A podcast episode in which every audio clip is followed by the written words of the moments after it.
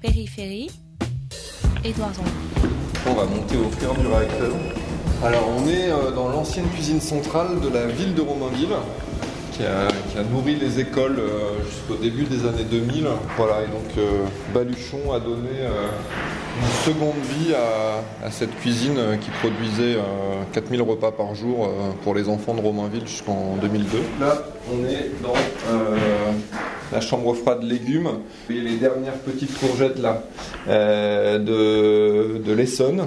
On a euh, les potirons, euh, les potimarrons, les pommes de terre qui viennent d'Eure-et-Loire. Ça, ça vient de chez Bernard Guichetot à Grécy.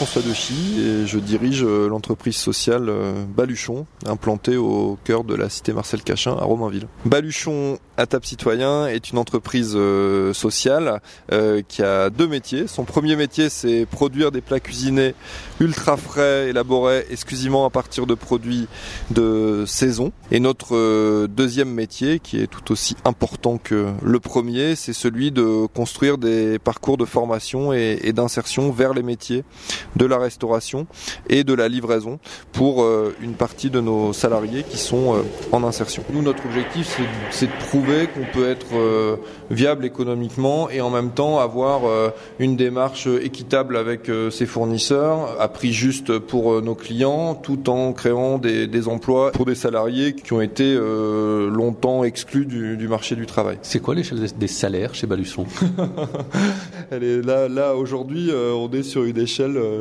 de 1 à 2. On gagne entre le SMIC et 2 SMIC, quoi. Exactement, entre le SMIC et 2 SMIC. Notre projet politique et économique, c'est d'aller chercher euh, du chiffre d'affaires sur des zones dynamiques. On va à la Défense, on va dans Paris intramuros pour que bah, ces zones euh, euh, très dynamiques nous amènent euh, le chiffre d'affaires qui nous permet de créer euh, des emplois dans, voilà, dans, dans notre quartier euh, qui, qui est moins dynamique aujourd'hui mais qui le sera plus demain. Vous faites de la redistribution Voilà, c'est c'est- L'égalité des territoires c'est de l'égalité des territoires gourmandes. Hein. L'idée, c'est pas du tout d'être dans un schéma euh, culpabilisant, euh, mais euh, d'être plutôt sur une offre gourmande et qui, en plus, permet de, changer un peu la donne au niveau économique à sa toute petite échelle. Mais c'est vrai qu'aujourd'hui, une entreprise de la défense qui prend un plateau repas chez nous, bah, elle génère directement une heure de travail au moins dans nos ateliers, puisque nos plats cuisinés, c'est hum,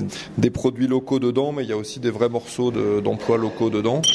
J'étais au RSA et c'est ma conseillère RSA qui m'a proposé si je voulais qu'elle postule. J'ai dit oui et euh, j'ai eu cette chance sur euh, voilà, beaucoup de postulants, quatre places à l'époque, d'être parmi les quatre. Je m'appelle Karine, j'ai bientôt 38 ans en novembre. J'ai deux enfants et j'y suis depuis euh, le 7 novembre euh, 2013. Est-ce que c'est une entreprise, Baluchon? Tout à fait, on fait nos horaires, on fait beaucoup de... La, la société a prospéré, donc automatiquement on, on a augmenté le- l'activité. Donc oui, oui, on fait nos, nos 6 heures avec... euh, Avec entrain, donc oui, c'est un vrai boulot. C'est, on a des ordres, des, des choses à faire, donc il y a comme un, autre travail. C'est, c'est pareil. La différence de revenus entre le RSA et travailler ici, elle est notable? Ah, oui, tout à fait notable. hein. RSA, euh, avec euh, deux enfants, euh, ça tourne à 600 et quelques euros, si, parce que oui, ils comprennent là. J'en suis moi à 30 heures à 900 et quelques. Donc, bien sûr, on perd certains avantages par rapport à l'APL, tout ça. Mais on a cette valorisation de se dire que c'est un salaire, c'est pas le RSA, même si vous l'avez pas forcément dé- désiré et que vous n'êtes vous vous sentez pas assisté. C'est une sorte de- de- d'assistance quand même de l'État qui est assez problématique parce que il y a beaucoup de critiques. euh, voilà, les gens ils font, ils essayent pas de faire la part des choses, le pourquoi du comment on perçoit le RSA ou pourquoi on l'a perçu. Voilà, c'est c'est beaucoup de, de- de critiques, de voilà, de jalousie maintenant. Vous avez gagné en compétences professionnelles et en estime de vous? J'ai repris, j'ai repris confiance en moi parce qu'il est vrai que pendant un moment, euh, à rien faire, c'est c'est plutôt dévalorisant. Ça permet ouais, de reprendre euh, confiance, de se dire que voilà, on est capable de faire des choses qu'on connaissait pas, qu'il suffit d'un tant soit peu d'écoute et de, de- de confiance en soi et d'y arriver. Dans six mois, vous êtes où? Je sais pas, j'espère, je croise les doigts toujours ici, qu'on va me proposer euh, peut-être une évolution dans cette association. Maintenant, je sais pas. Vous êtes prête, vous, ça y est, à partir? Non. Moi, je suis prête à rester à vie ici. Tout de suite, là, si on me dit oui, demain, tu vas dans une entreprise, oui, je, je serais pas forcément super ravie. Quoi. Je, je, ferais la tête. Maintenant, ce que j'arrive à faire ici, j'arriverai à le faire ailleurs.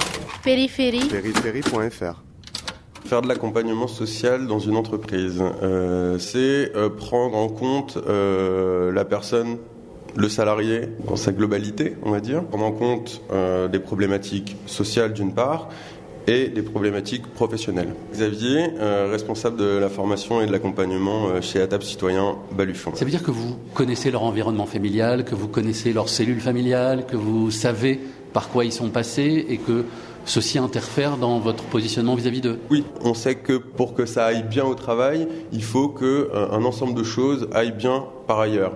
Donc euh, ça va de, des questions de, santé, de logement, euh, d'accès aux loisirs, etc.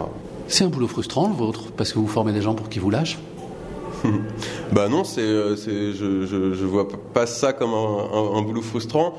Euh, notre volonté, euh, euh, c'est l'autonomie des personnes et leur émancipation pour le travail. donc, donc non, c'est pas frustrant. Au contraire, c'est une réussite quand une personne quitte l'entreprise pour retrouver un emploi durable dans une entreprise plus classique. L'avenir dans le développement économique des quartiers populaires, c'est pas seulement le camion à pizza et l'auto-entrepreneur, c'est ça que vous voulez montrer? Oui, en fait, euh, bah, ce qu'on veut montrer, c'est que euh, on est euh, les entrepreneurs des quartiers sont pas condamnés à, créer des, des, TPE dans leur quartier, qu'ils peuvent aussi aller créer des PME dans le 8e arrondissement et que bah, des, des, créateurs qui avaient qui, qui, étaient plutôt conditionnés ou paramétrés pour créer dans les quartiers chics puissent puissent investir dans les quartiers. L'idée, c'est d'ouvrir tout ça, de, de, faire tomber un peu les, les, les barrières pour qu'on puisse euh, euh, avancer ensemble. On est sur un territoire, on est sur une région qui est la plus riche de France, qui est une des plus dynamiques d'Europe. Euh, donc il faut qu'on fasse tomber quelques murs pour que bah, cette dynamique soit mieux partagée.